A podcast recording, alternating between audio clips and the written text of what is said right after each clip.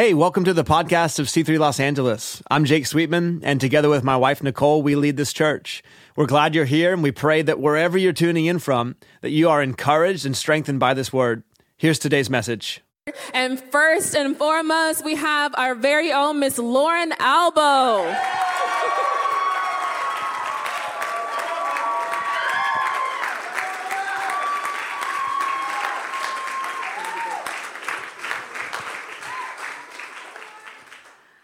Oh my goodness, this is so real all of a sudden.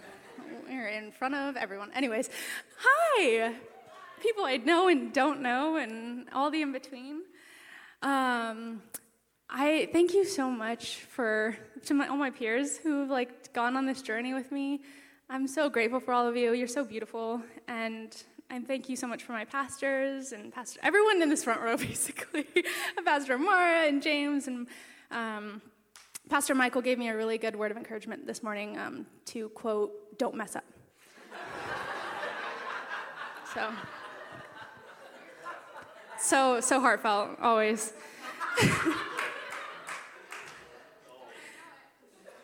wow, this kind of feels like my, like if I was like giving an Oscars acceptance speech and like I have like 10 seconds to thank everyone I've ever known in my entire life.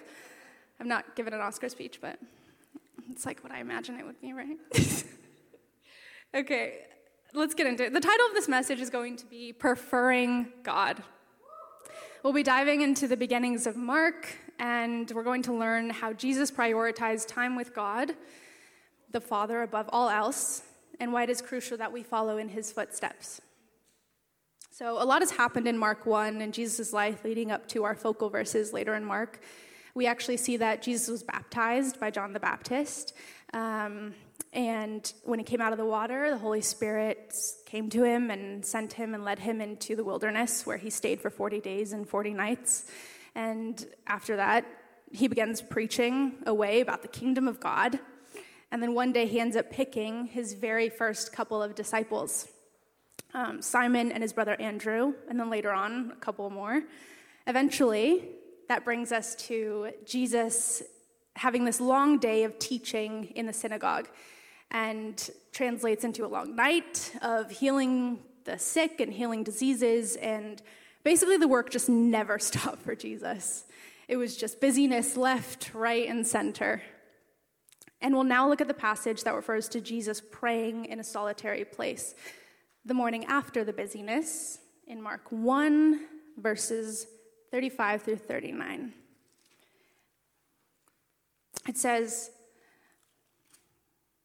very early in the morning, while it was still dark, Jesus got up, left the house, and went off. So he's had a long night of that ended at dark. Then he wakes up, and it's still dark. To a solitary place. So this wasn't a huge jam session, right? Where he prayed. His response to what God brought him to the night prior was fellowship with the Father. It was reverence for the Father. What is reverence? It's why he went up on his own instead of sleeping in with the rest of the house. Really, we see that this is what Jesus preferred. He showed us he preferred to spend time alone with the Father. And how, how do we do that? How do we get to a place where we prefer God? Prefer Jesus, prefer time with the Father above X, Y, and Z. The demands of his leadership, the pressure, the busyness actually drove him to God. So, where does your busyness drive you? Does it cause you to feel alone or create isolation or burnout? Jesus' busyness had a mission. Does your busyness have a mission? If so, where does that mission come from? Maybe you've created busyness in hopes that You'll create a sense of purpose until a better distraction comes along to pull you from facing disappointment. Jesus, his source, the Father, allowed for his condition for his life to bear good fruit in him and those around him. Maybe your busyness is exactly what you want and you feel called to be doing, but the feelings of purposelessness keeps you in cycles of confusion. How are you sustaining your calling? Continuing on in verses 36 and 37, Simon was like, Yo, Jesus, everyone's searching for you. Jesus didn't care. He quickly replies in verse 38 Let us go somewhere else to the nearby villages so I can preach there also. This is why I have come. So he traveled throughout Galilee, preaching in their synagogues and driving out demons. He wasn't concerned about riding the popularity that he had in that same town. Jesus' priority was recognized in that moment. He goes back to the busyness of healing miracles in a new town and continues to fulfill his calling to preach across Galilee. Our source tells our capacity and gives direction. He preferred to include the Father's voice in his life. His purpose and mission was defined by his time with the Father. So, just a second ago, I listed off a couple of scenarios where busyness could be driving you. Well, um, mine was creating busyness. Um, it was really hard to recognize, though, because the busyness that I had created was, was so seemingly good, and it's actually stuff I still aim to do in my life today. I said yes to new areas of serving, I said yes to making new time for new friends and current friends, and saying yes to out of the job out of the box job opportunities and the list goes on and on and I still want to be doing all those things.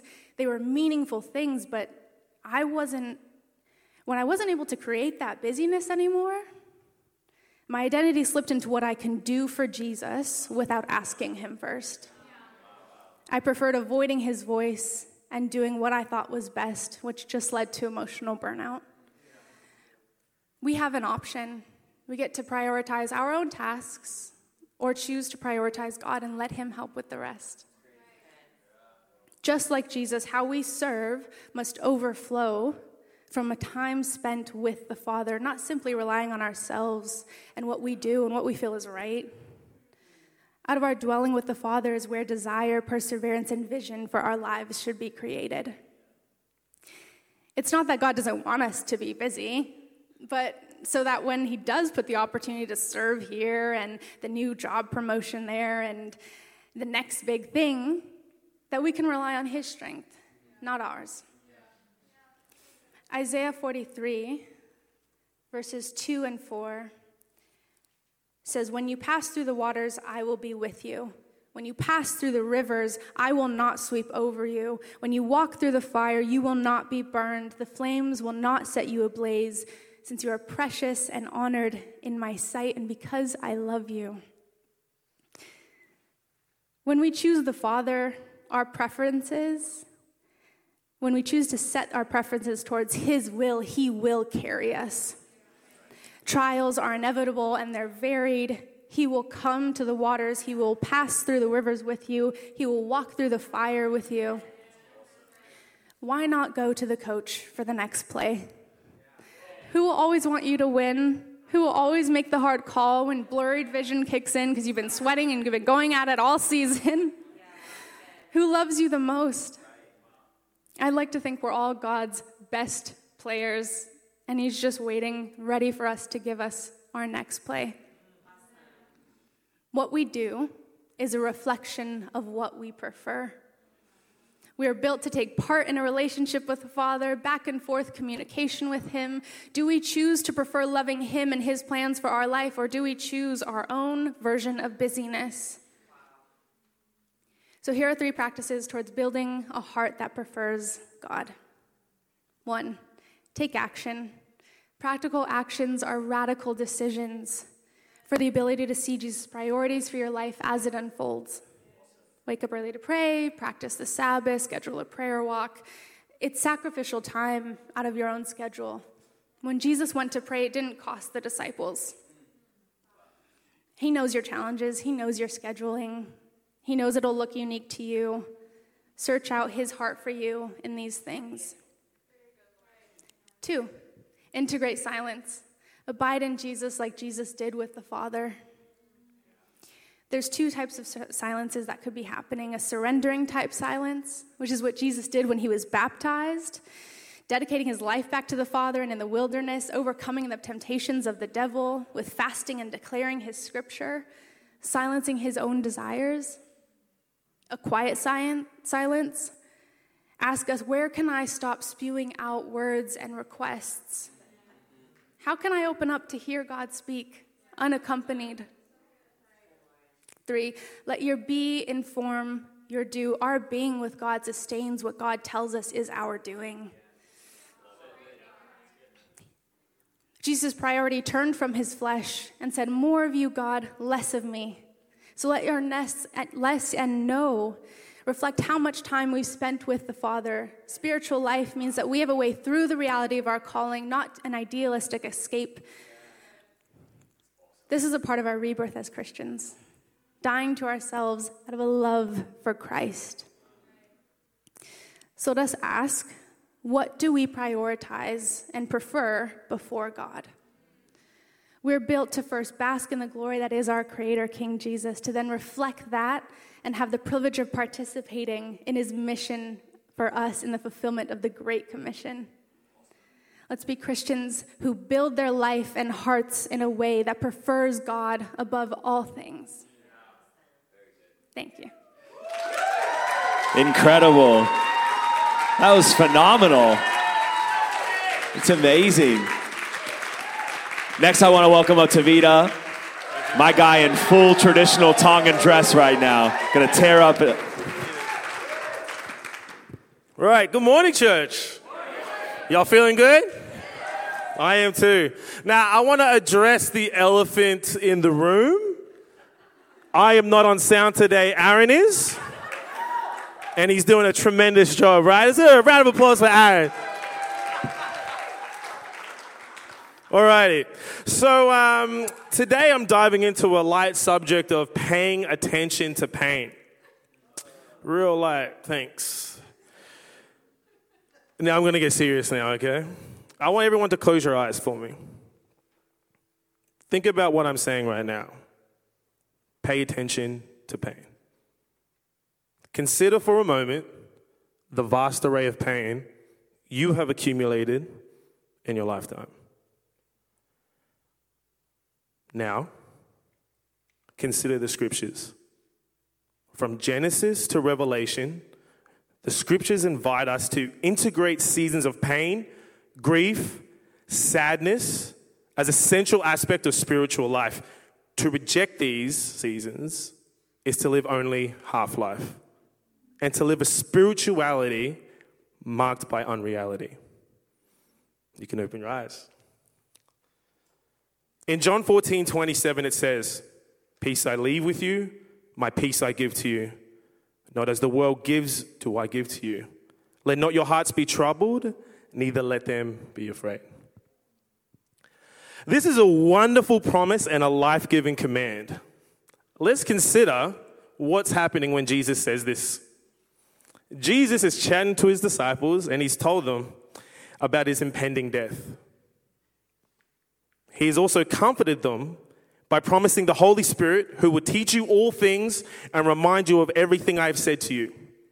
He has promised that though he is leaving them, he will not leave them as orphans, but he will come to them. Now, needless to say, the disciples were feeling some type of way. Their leader, their Messiah, has just said, Yo, I'm out, guys. It's going to be a tough ride. I'm doing this all for y'all. You're going to be cool, but I'm not going to be here, but I'm going to be here. I can only imagine at that point, right, so you're going, but you're not going, but you're coming back, but you've gone, but you're, right, cool, cool, cool, cool, cool. What are we doing in between? You know, it's like, you know, my dad dropping me off at a, a rugby game one day, and he's like, all right, play good, or I'm not coming back. I mean, I'm coming back. Bill like play good. I was like, wait, wait, what am I doing in between? Like, yeah. So here's the thing. Jesus knew that this news was going to hurt his disciples, that he was going to put them through pain, that this moment is something that is so unfathomable that they're going to be in pain more than they've ever thought, uh, felt in their life. And you know what he did? He told them, with them, and told them to face it head on. Pay attention to the pain. Now, the world has a different way of dealing with pain. Run away, quit, medicate, eat, drink, go out, go to your idols for comfort. All of these do not pay attention to the pain you are in. If we learn one thing today, it's that that is not Jesus' way. If we understand that Jesus is the way to the Father, we love him and obey his teachings, we will see the Holy Spirit will dwell with us and in us, and we will not be alone when we pay attention to pain. See, God calls us to pay attention to the pain because the pain isn't to be diminished as no big deal, but to be felt as a purpose to grow through it and gain the rich fruit of godlike compassion towards others that can flow from us to the world. So that we can be disciples of God, not without our faults, but consistently trying. We could be like a, a David or a Peter or a Paul. We can be those disciples, face our fears and our pain head on, with Jesus by our side even though we can't see him, we know that he is there because he's come back for us. He is with us and always will be. We can see during the, in the Bible numerous times where pain is expressed, right?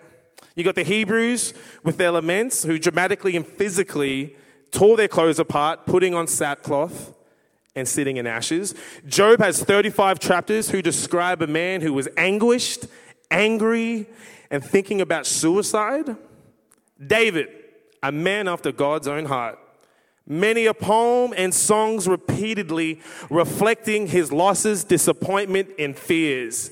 He's quite literally the original Drake.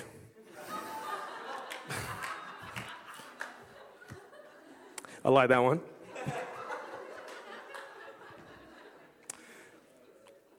Psalm 34:18 says, the Lord is near to the brokenhearted and saves the crushed in spirit.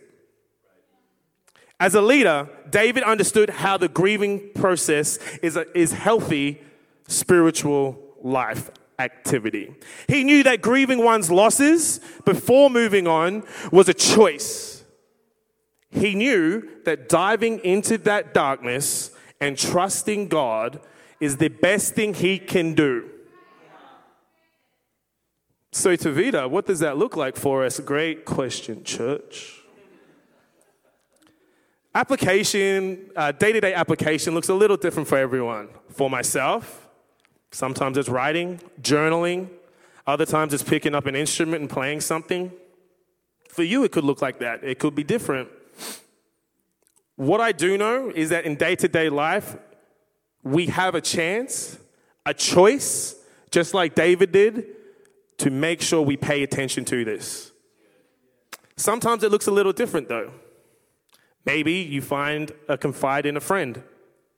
Maybe you go to your neighborhood group. Shout out to PDP. Woo woo. Sometimes having that alone time, that silence with God that Lauren talked about, is our time to pay attention. It's in these moments that God connects with us, calms us, lets us know, like Jesus let his disciples know, I'm here. What we can learn from John 14, 27 is like Jesus confronting his disciples and telling them the impending pain that they're going to see his death. We too can find comfort in our pain. Confide in God, trust that Jesus is the way, and the Holy Spirit will comfort us that God will strengthen us, that through his season of pain, trusting God is this process that doesn't hurt us, but refines us and brings us closer to God, connected to him, becoming more like the disciples he calls us to be. David writes in Psalm 42 3 tears have been my food day and night. Whew. The original Drake, man, he, in his feels. He never stops paying attention to the reality of what life is that it can be a struggle, that it will be tough, that it is painful, it's brutal. Now, while it's been some time since he wrote that, the world hasn't changed in that regard, has it? If anything, today, this world can show us exactly the true reality of how harsh and painful it is at the click of a button in an instant. But you know what the world does? It puts on a mask. When you see some pain, you see all this fake joy. When you start feeling a certain way, it tells you to feel this other way. See, if we fall into that cycle, we lose sight of the fact that God loves and accepts us where we are in that moment, unmasked, raw. That when we feel our emotions, we aren't just connected to His love, but any walls and distractions that we build to keep people out, that we can't show our feelings to people, those walls crumble. And God uses that to help shine that godlike compassion onto the world. It's critical that in order to be true disciples of God, we must pay attention to the pain in God's presence as an expression of prayer to Him. Often, what may seem as the ending becomes the beginning. To quote Peter Scazzero from just the literature that we read, about a thousand million pages in the last nine months, he says, Loss cuts something out of us, much like a gardener cuts back a plant for greater fruit. God does something in us through the fire of pain that enlarges our capacity to wait and surrender His will. Church, paying attention to pain is a wonderful tool to living a healthy spiritual life. But most of all, it's a tool God teaches us that is distinctive of God's people. We are God's people. All of us. Pay attention to your pain. Be in that moment with God. And we are going to make it through it as true disciples of God. Thank you. Amazing, amazing. Phenomenal job, Tavita. That was incredible. Our last but certainly not least apprentice this morning is Ben Butler. Let's give it up for him as he encourages us. Good morning. Good morning, good morning, good morning. Um, weren't those two great? That amazing? Hard to follow. Um, awesome. Well, if you don't know me, my name is Ben. Um, I get to wrap us up today. I also get to talk about the power of vulnerability and weakness. Woo! um, okay, so I'm going to start, right? I'm going to start by recounting the greatest failure of my filmmaking journey. I'm then going to build a case that God's power and strength rest on us in our weakness, and end with a tool designed to help us see how weak and vulnerable we're actually willing to be. Okay. Right? Right? Okay. Um, great. Okay. So if you've known me for five minutes, you may know that I'm a product of film school. Um, if, if you know that, you may have heard my film school joke. I use it a lot. And, and the great thing about film school is it's really good at teaching you how to totally eviscerate film school when you graduate. Like, seriously. Any, any film school grads in the house? Oh, a few? Okay, I'm sorry. I'm so, I'm so sorry. Um, I, so I was really disappointed my, my freshman year. I, I, I realized what was going on, and I was like, I'm going to take my education into my own hands. Okay? And I'm going to make this massive project. The, the summer of my freshman year, I was working my butt off. I was praying and decreeing God's blessings over this project, and it was a total disaster. It was, it was so, like, I'll use some dramatic language, but no, I mean it. It was, it was so awful that in my arrogance, I led my friends, who were good enough to come with me on this, into very dangerous situations. Situations that were so dangerous that our, our lives were at risk. And in the rubble of that experience, in, in the aftermath, I was left face to face with my own weaknesses as a leader, as a filmmaker, and as a friend. It was also in that time that I got the biggest download of wisdom I ever have in my entire life. It was, it was so dramatic that it was honestly like going through puberty again. I was like, I was like a different person afterwards. And I, I came to realize that the more willing I am to humble myself before God, the more willing He is to pour out His grace, power, and wisdom on me. I've often been, maybe, maybe you guys have as well, I've often been really confused by Jesus' words in, in the garden. I'm not in the garden, in the cross. Uh, my God, my God, why have you forsaken me? Like, that's not very heroic of you to say, Jesus. Right? Like, he's, he's the savior of the world. Like, if I could just suggest a different psalm to Jesus, um, maybe, uh, although I walk through the valley of the shadow of death, I will feel no, fear no evil. Like, that's a cool psalm. That's kind of epic right? Wouldn't that have been better to come out of Jesus' mouth in that moment? And, and to double down on the lack of heroism, in the Garden of Gethsemane, Jesus is talking to his disciples and he tells them, My soul is overwhelmed with sorrow to the point of death. Stay here and keep watch with me. Which is kind of crazy to me. Like, I don't know, putting myself in the disciples' shoes, seeing Jesus there, He's, he's the guy that like bravely rebuked the wind and the waves. He's the guy that told the legion of demons to leave like they were made of paper clips. And to see him there, yeah, to see him there, sweating drops of blood out of anxiety would be enough to make anyone shake in their boots or sandals if you're the disciples. But the point is, the all powerful God of the universe was willing to look weak and ask for help of his weak and fickle disciples who ended up dozing off anyway. But the point is, he asked, right? This is a countercultural idea even today, but also in Jesus' time, his followers were shocked he was not the conquering political king that they had been hoping for. And while the larger world treats weakness and failure as a liability, God sees our weakness as a gift. God chooses the weak things of the world to shame the strong. 1 Corinthians 1 25, 27. God uses imperfect people to show that this all surpassing power is from God and not from us. 2 Corinthians 4 7. Okay. So, using Jesus' posture in the Garden of Gethsemane, we see a very clear model of what it looks like on how to draw on God's strength through being vulnerable with our weakness. Okay, it's also an incredible model at pointing out the ways that we often perform in the opposite out of pride and defensiveness. Okay, so for example, here are three ways, based off of Jesus' model in the Garden of Gethsemane, on how we can model weakness and vulnerability, and then the opposite. Okay, so number one, uh, someone who's modeling weakness and vulnerability may say, I allow myself to grieve in front of others without trying to put a bow on my pain.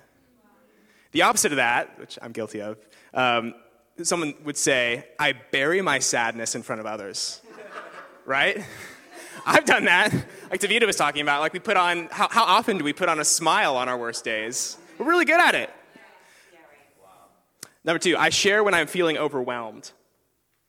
The opposite of that is I refuse to fall apart, always modeling strength and vision. Weakness and vulnerability, I regularly ask for the help and prayer of others. The opposite, I rarely appear needy in front of others. While I'm willing to be there for others, I'm not willing for them to be there for me. That one got me. Um, and, and the, the, great thing about this is some of it is relational, and that's the power of the local church, right? We have all these amazing neighborhood groups where we can practice this really hard thing of being vulnerable with other people. It's so special. Like, what, wherever, where other place in the world can you do that? Um, great. And if you're like me and those definitions were particularly convicting for you, then you're in good company because God loves using people in spite of brokenness to accomplish his will. Peter had anger issues. Thomas doubted. Timothy struggled with fear. Moses was a stutterer. Rahab was a prostitute. Jacob was a liar. Samson was a womanizer. God loves to use broken people to accomplish his will, and it's by being vulnerable with our brokenness that we access true strength. As God spoke to Paul, My grace is sufficient for you, my power is made perfect in your weakness. Um, okay, so I want to be clear that just by being vulnerable with our weaknesses doesn't give us an excuse to stay there. Um, Jesus didn't stay on the cross bearing the sin of the world. He's, he's not still there. With all the, the people I just listed, God used them in spite of their weakness, grew them, and redeemed their weakness. Romans 5.20, uh, 6, 1 through 2. Where sin abounds, grace abounds all the more. What then shall we say? Shall we continue to sin so that grace may increase? Classic Paul. Certainly not.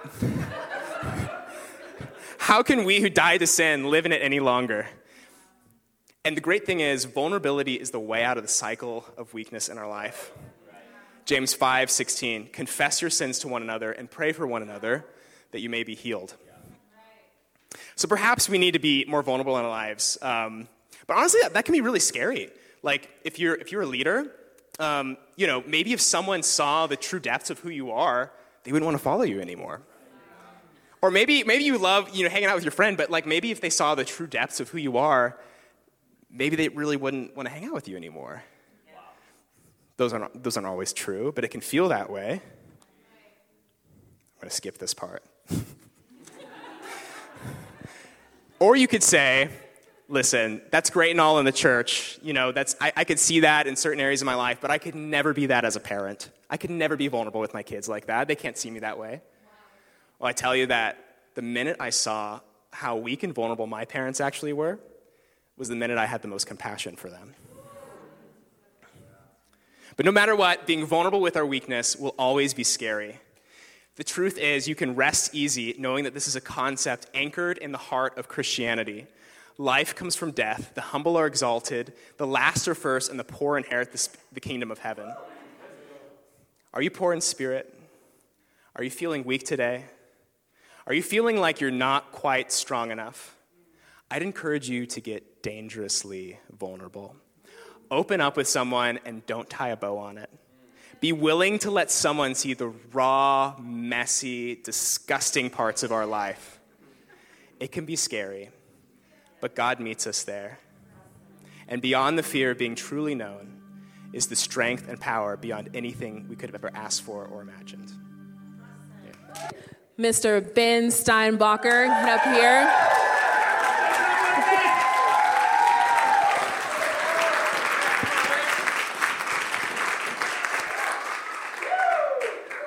Hello.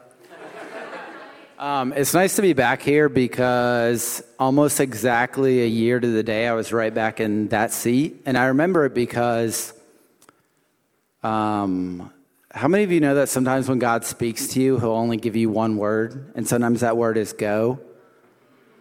And uh, more than a year ago, God gave me two words, and it was Los Angeles. Um, but I'd never been here before, so I didn't realize that LA was like 40 little cities in one.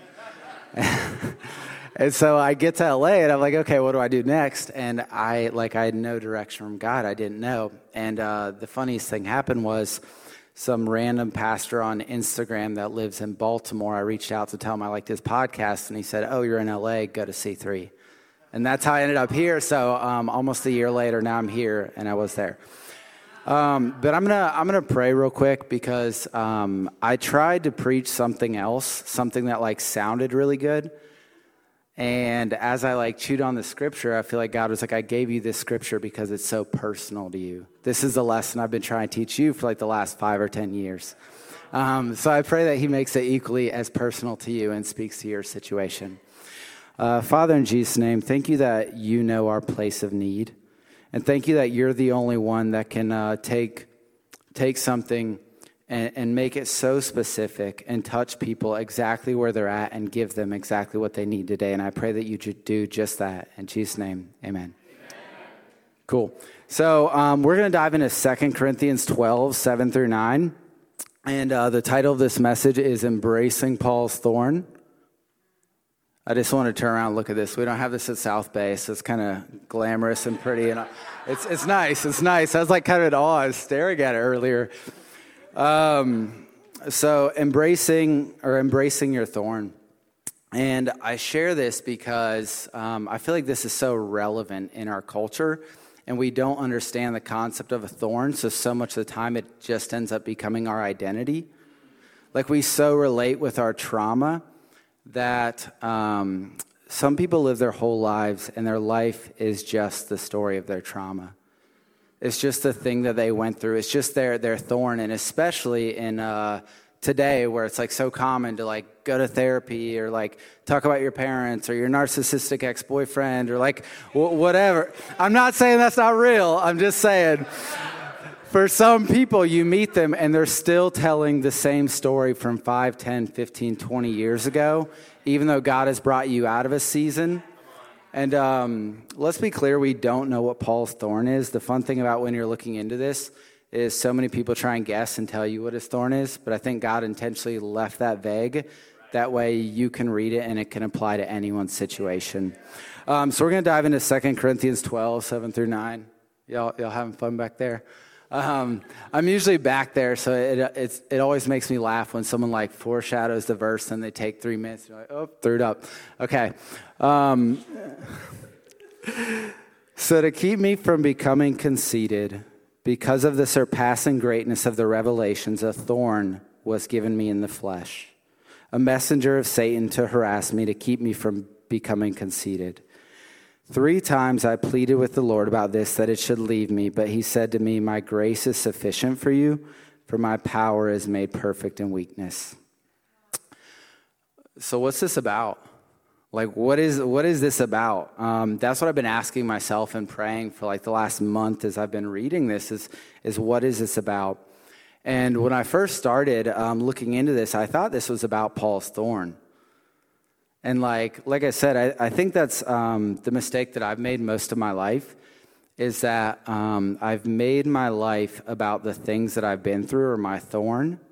And, and I, didn't, I didn't realize like there's a process here. And you're not supposed to stay at your thorn, your insecurity, your fears, what you weren't given, all the ways you're not enough. That's not meant to be the story of your life. That's not where God's trying to leave you. And, if you keep going for two verses, you get to the end. What, what's the story here? It's God's grace. And God is always trying to take you from a place of um, where you are to His goodness and His grace. Um, and so I'm going to break down real quick a few things that embracing your thorn allows you to do. Um, first thing is, it allows you to put your thorn in its place. And like I said, like when you realize that your thorn is um, maybe something you've been through, or maybe it was uh, a messenger of Satan, but it was also something given to you that it's not your identity. It's not who you are. It's not what your life has to remain. Maybe you had uh, a dad that wasn't there. And like that's the story of your life. Like, like that's not your identity. Um, and so when you're able to take the thorn and, and allow it to be what it is, I'm looking up at the time because I know I can speak a lot. um, when you allow it to be what it is, it, it, sets you free from living your life believing that, that that's all you are, is that thing that happened in your past. Um, the second thing it does is it gives your pain a purpose. So if you look at 2 Corinthians 12 7, um, it starts with, so to keep me from becoming conceited, and it also ends with, to keep me from becoming conceited. And so Paul's thorn ends up being the exact thing he needed to help him with the exact temptation that he had in his life. And so, even though it was a messenger of Satan, God used it in such a specific way that only he could to redeem. Like, God's the only one that could take that thing that the devil meant for evil and use it for good and end up redeeming that, that, that part of Paul and use it to further the impact that God had for his life. And, and I think, like I said, is, is it's easy for us to get stuck on our pain, but, but God has a purpose even for your pain. God has a purpose for every part of your life. And um, when you realize that, that's, that's when you can be free. That's when you can actually live out the calling that you have on your life. Um, and the last thing is, it allows your life to move from a story of suffering to a story of grace and God's goodness. So, like, we see Paul's thorn here. And before this, like in uh, 2 Corinthians 11, he lists off like 80 things that have happened to him. Like the, his first shipwreck, and he gets shipwrecked later. He lists like stoning. I think he got, st- I, am not even going to try and count. Um, but he had so many hard things happen. But, but when you read like the New Testament, he wrote so much of it, that's such a small part of it The story is God's grace and God's goodness, but in order to get there, what you see is three times I pleaded with the Lord about this that it should leave me. And just the word pleaded stands out there. Because, like, have you actually gotten to the place in your life where you've allowed yourself to, like, really plead with God about some things and, like, get humble and get vulnerable? And I didn't know until this last year that you can, like, be driving down the road and turn off your music and yell at God. And um, this year, more than anything else, I, I, think I've had at least five moments where I, I was like really honest with God. And I said, God, I didn't ask for this. I didn't ask to come to LA. I didn't want to be here. Like, I didn't ask to, to grow up in a family that struggles with mental health and for me to be so good at working with people with mental health because that's what I've spent my life doing. And there's so many things that, like, um, I just try to pretend, like, typical man fashion, like it doesn't bother me. And it wasn't until I got really vulnerable and really humble and, like, asked God for help this year that so many of the things that I just thought were like these reasons that I'm not enough or that I'll never um, get to live out this, this life that God has for me instead started to become these things that I started seeing God redeem. And so, just the biggest question that I would ask you is um, Is there an area of your life that you still haven't really gotten honest with God about? that you still look at and it's it's your thorn. It's your reason you're not enough. It's where you struggle. It's it's that place of pain that you almost don't talk about or that you're shamed to to bring up in your neighborhood group. And and I think about it because um, I think about that song um, about God moving mountains and and for me personally like I've always thought external mountains but God moving the mountain of shame from something that happened in my childhood has been the last 11 years of my walk with God. That's, that's been the mountain he's had to move. Um, but it wasn't until I got vulnerable and humble with God that he allowed me to do that. Um, so that would be my invitation to you is if there's something in life that still feels like a reason that you're not enough, that's all right because it's God's grace that's sufficient. It's God's grace that gets to be enough, and that gets to be the story of your life. Wow is amazing. Thank you for sharing that, Ben. Next up, next apprentice that's going to be sharing with us today was leading us in worship. So, would you welcome Simone as she shares the word?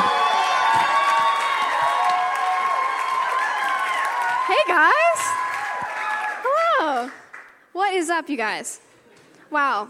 So, I usually stand over there or over there. And here it's different. It, it really is. And the mic is different. It, it's shaped different. So um, you'll have to give me a moment to adjust. And also, I'm a hooper. I'm a hollower. Uh, in, in worship, so like my voice is a little tired. So I, I grew up in the South, grew up in West Virginia for like 10 years. So it was uh, non denominational, but really it was Pentecostal church. So that's just like my roots, and so I'm used to that. So I don't save my voice, and maybe I should have, because um, now I'm gonna speak to you guys. Um, Hi. So, my message today is called Full Disclosure. And it's probably because I've been watching the Amber Heard and Johnny Depp trial. I'm like, why, why did that stick in my mind? And I'm like, because all you're doing on Instagram is watching those reels and be like, yeah, yeah, I could do that. And like, you're wrong. I don't know why, but you're. Um, but uh, today we're going to do some spiritual anatomy. Did anybody do uh, anatomy course in high school or college? Yeah? Was there that kid in the class that was like a little too into the dissections? Wasn't me. No, don't think that. Um, but, but, I just think that there's so much to learn about ourselves um, that God has written out for us in His Word that I really want to dive into. We're going to do some uh, spiritual anatomy, and we're going to dissect what a godly love looks like and the truth it reveals about discipleship. The scripture I'm going to be using today is Matthew 22, verses 37 through 39. And this is Jesus speaking in the temples of Bethany. Uh, he's been telling parables all day. He's been answering questions left and right from the Sadducees and the Pharisees who are trying to trip him up in his words. They're trying to demean his teachings any way they can to trip him up and discredit him. And so the Pharisees ask him, Teacher, what is the greatest commandment? To which they are like, waiting. Um, and Jesus answers, You shall love the Lord your God with all your heart, all your soul, and all your mind. This is the first and greatest commandment. And the second is like it You shall love your neighbor as yourself. He denies the Pharisees two things in this answer the ability to hold one value of God over another, pointing out their legalistic manners and their hard hearts, and the ability to esteem themselves at a higher standard than others. Giving full disclosure of God's intentions behind creation and relationship with man. Jesus states that all of it matters. Ourselves, our full selves, is what he desires to love him. Even the parts of ourselves, our heart, our soul, our mind, that are highly changeable and volatile and are necessary, actually, the most important part of loving other people and loving God.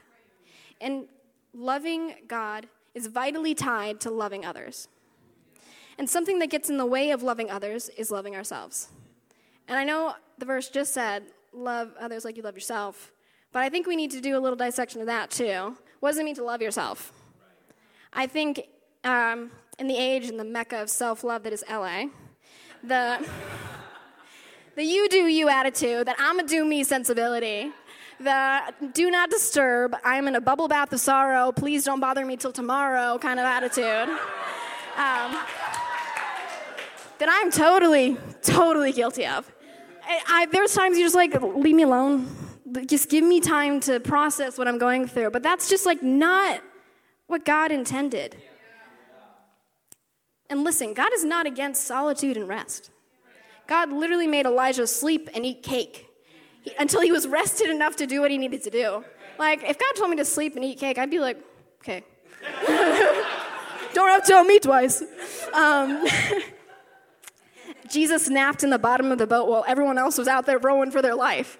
You know, and he was constantly finding moments to slip away and be, for prayer and be quiet with the Father. God Himself took the seventh day of creation and rested and sanctified that day of rest as holy, as worship.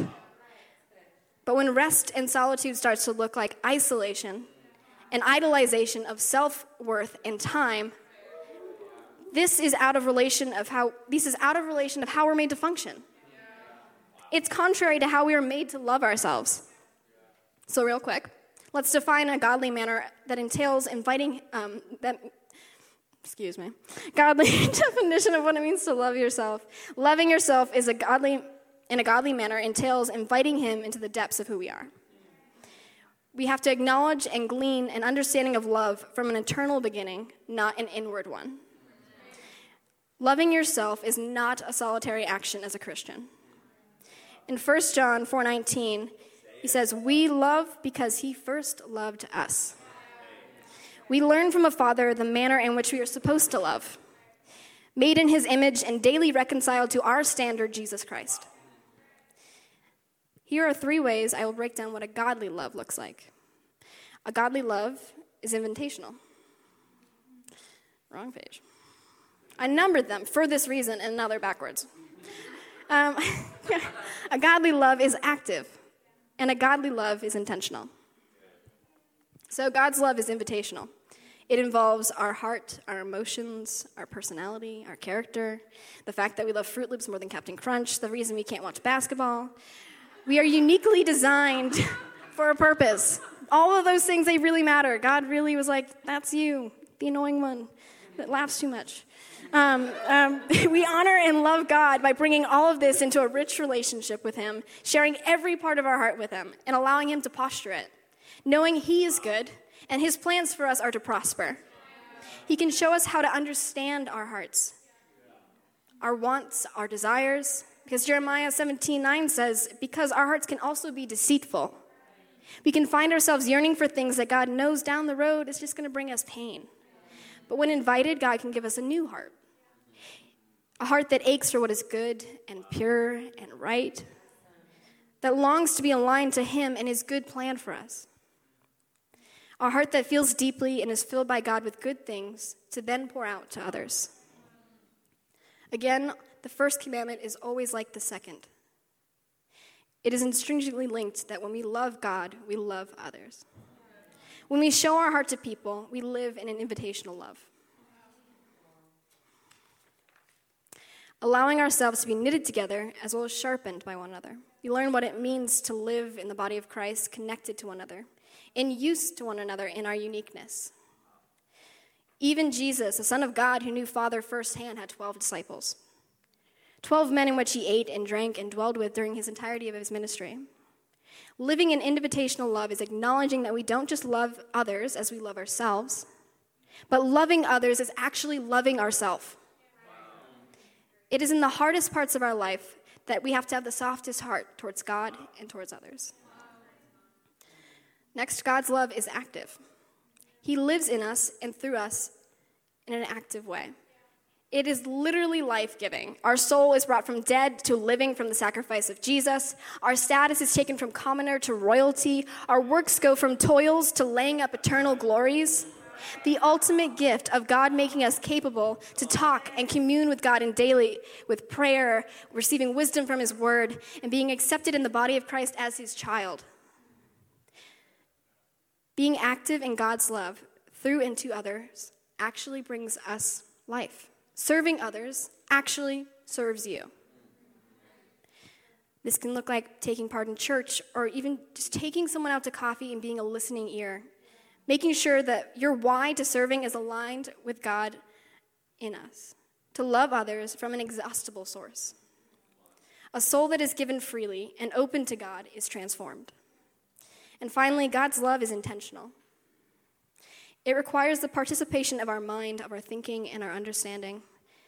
And when we were worshiping second service, I just, I, I had this, um, God was speaking to me about this is not an escapist religion. This is not something that you go into because you don't want to deal with the pressures of the world. It is a saving power. But when you believe in Jesus, you care for others. You care for this world. It is not escapist to believe in Jesus. It is actually a tying to others, a caring heart that pours out to others. And there's no way to escape that if you actually love God and you actually love Jesus. And so, in our mind and in our thinking and understanding, we can find our thoughts leading us towards actions and patterns of behaviors that leave us empty and unsatisfied. We can use our thinkings to shelter us from things that are actually good from us, keep us from experiences that are actually going to grow us out of protection. When we allow God into our mind and open every door to Him, He can renew our thinking with His words. To think on what is good and acceptable and perfect. In fact, He says to do this daily. A mind centered and renewed in Christ does not lack for wisdom. It thinks of others and believes truth about itself and other people. God intentionally, in his love for all of us, is all around us. It's in the fact that we live the exact amount away from the sun, not to burn to a crisp, but still be warmed by it. It's the fact that we have eyelashes to keep debris out of our eyes. He even cares down to our thoughts, every single one. We have the ability to express these thoughts to others. That's so intentional, too. We have the ability to encourage one another with our mouth, with our words. Jesus told parables. We sing praise. He has intentionally made us to be connected and creative in these ways. There's a total transformation that happens with us in these places when we live with God with our full self. He redeems those places we allow Him in and is for the purpose of loving others. And allowing others in church to speak into your life is so powerful. Watching the love of God pour out from them into you allows you to see just how plentiful the love of God is. This is the truth of discipleship the full disclosure of God to us that reveals we do not live life in a vacuum, but our lives are meant to be poured out to others as Jesus poured his life out to us. Our hearts that need to be postured, our soul that needs to be surrendered, and our mind that needs to be renewed. All of these things are a choice. These are the areas of ourselves that we do not willingly lend themselves without action, invitation, and intention and vice versa. It can form us the state of our heart, our soul, and our mind. Inviting our friends, our leaders, our neighborhood groups into the fullness of God in us, to mourn with those who mourn, be joyful with those who are joyful, sharing in relationship what it is to be human and what it is to love God, and to be a body that points one another to Jesus, our example of it all. Thanks, guys. Incredible. Seriously, let's give it up for Simone. That was phenomenal. Wow. Well, we have uh, we have one more in store for you, and uh, I promise you, you are not ready for Micah to come and bless us.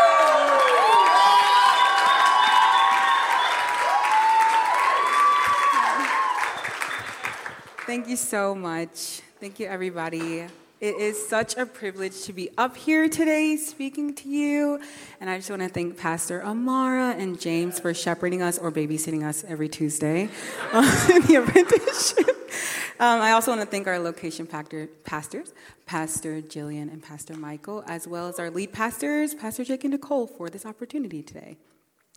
So I'm going to start off by giving you a movie recommendation. If you grew up in a Christian family in the 90s, you have watched Joseph, King of Dreams. So good, right? If you have not grown up, if you did not grow up in a Christian family, you're still here, so thank God. Um, and it's not too late to watch this movie. Um, so please cue it up. I don't know where it's streaming, but don't pirate it because that's illegal and we don't do those things. Um, but if that's the only way we can get it, then we just pray for forgiveness.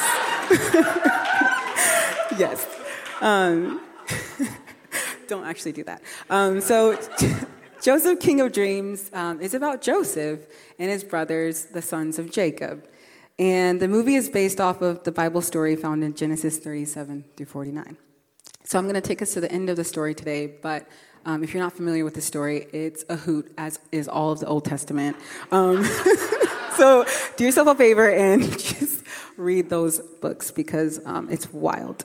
Um, And this is one of the stories. So Joseph is um, one of Jacob's sons, and Joseph is really great, I guess. I don't necessarily know why Jacob really loved Joseph, but he really loved Joseph. He made him like a coat um, of many colors. It's in the movie, it looks really great, animated. Um, but his father makes him a coat, and Joseph has these dreams about his brothers bowing down to him. And he tells his brothers, and they're like, what the heck? This guy is crazy. Um, so they don't like him. Um, and they eventually sell him into slavery one day just because they're just like, you know what, we're done with you. Um, we're just going to do this. Um, it's really messed up. Um, but God was with Joseph. So he goes to Egypt. Um, he's in prison. Um, but he eventually becomes second in command to Pharaoh, um, and he oversees all of Egypt, and then he's actually reunited with his family once again. Uh, and so we're going to Genesis 43, 3 through 8. Um, but just to give you the title of this message, which is already here God is good when nothing else is. Um, so Genesis 45, 3 through 8 reads Then Joseph said to his brothers, I am Joseph. Does my father still live? But his brothers could not answer him, for they were dismayed in his presence. And I just imagine what that scene was like. They were just not ready to see their brother that they sold into slavery, right? And they had all these emotions guilt, shame, and then also the love that they have for their brother, right? And so Joseph says to his brothers, Please come near to me. So they came near. Then he said, I am Joseph, your brother, whom you sold into Egypt. But now do not therefore be grieved or angry with yourselves because you sold me here. For God sent me before you to preserve life. For these two years the famine has been in the land, and there are still five years in which there will neither be plowing nor harvesting. And God sent me before you to preserve a posterity for you in the earth, and to save your lives by a great deliverance. So now it was not you who sent me here, but God. And he has made me a father to Pharaoh and lord of all his house, and a ruler throughout all the land of Egypt. Later on, when Jacob dies, um, Joseph's brothers are afraid that he will retaliate against them for what they did now that their father's gone, which, I mean, honestly, that does make sense. Um, so it's a valid fear. Um, but he reassures them that he will not retaliate. And he says in Genesis 50, 19 through 21, Do not be afraid, for am I in the place of God? But as for you, you meant evil against me, but God meant it for good, in order to bring it about as it is this day, to save many people alive. Now, therefore, do not be afraid. I will provide for you and for your little one. So Joseph's like, it's cool. It's cool. There's no, there's no beef here. Um, and in these passages, Joseph repeats to his brothers three times God sent me here, not you. He tells them, You meant it for evil, but God meant it for good. But how can Joseph actually say these things after all that he went through because of his brothers? He was sold into slavery by them. They were his flesh and blood, the people that were supposed to be the closest to him, and they did such a, you know, cruel thing. He was in a foreign land, far away from home. He may um, have thought that he would have never seen his family ever again. He was wrongly accused and uh, wrongly accused and imprisoned, and it may have seemed like he was abandoned and forsaken and all alone. But God was with him, right?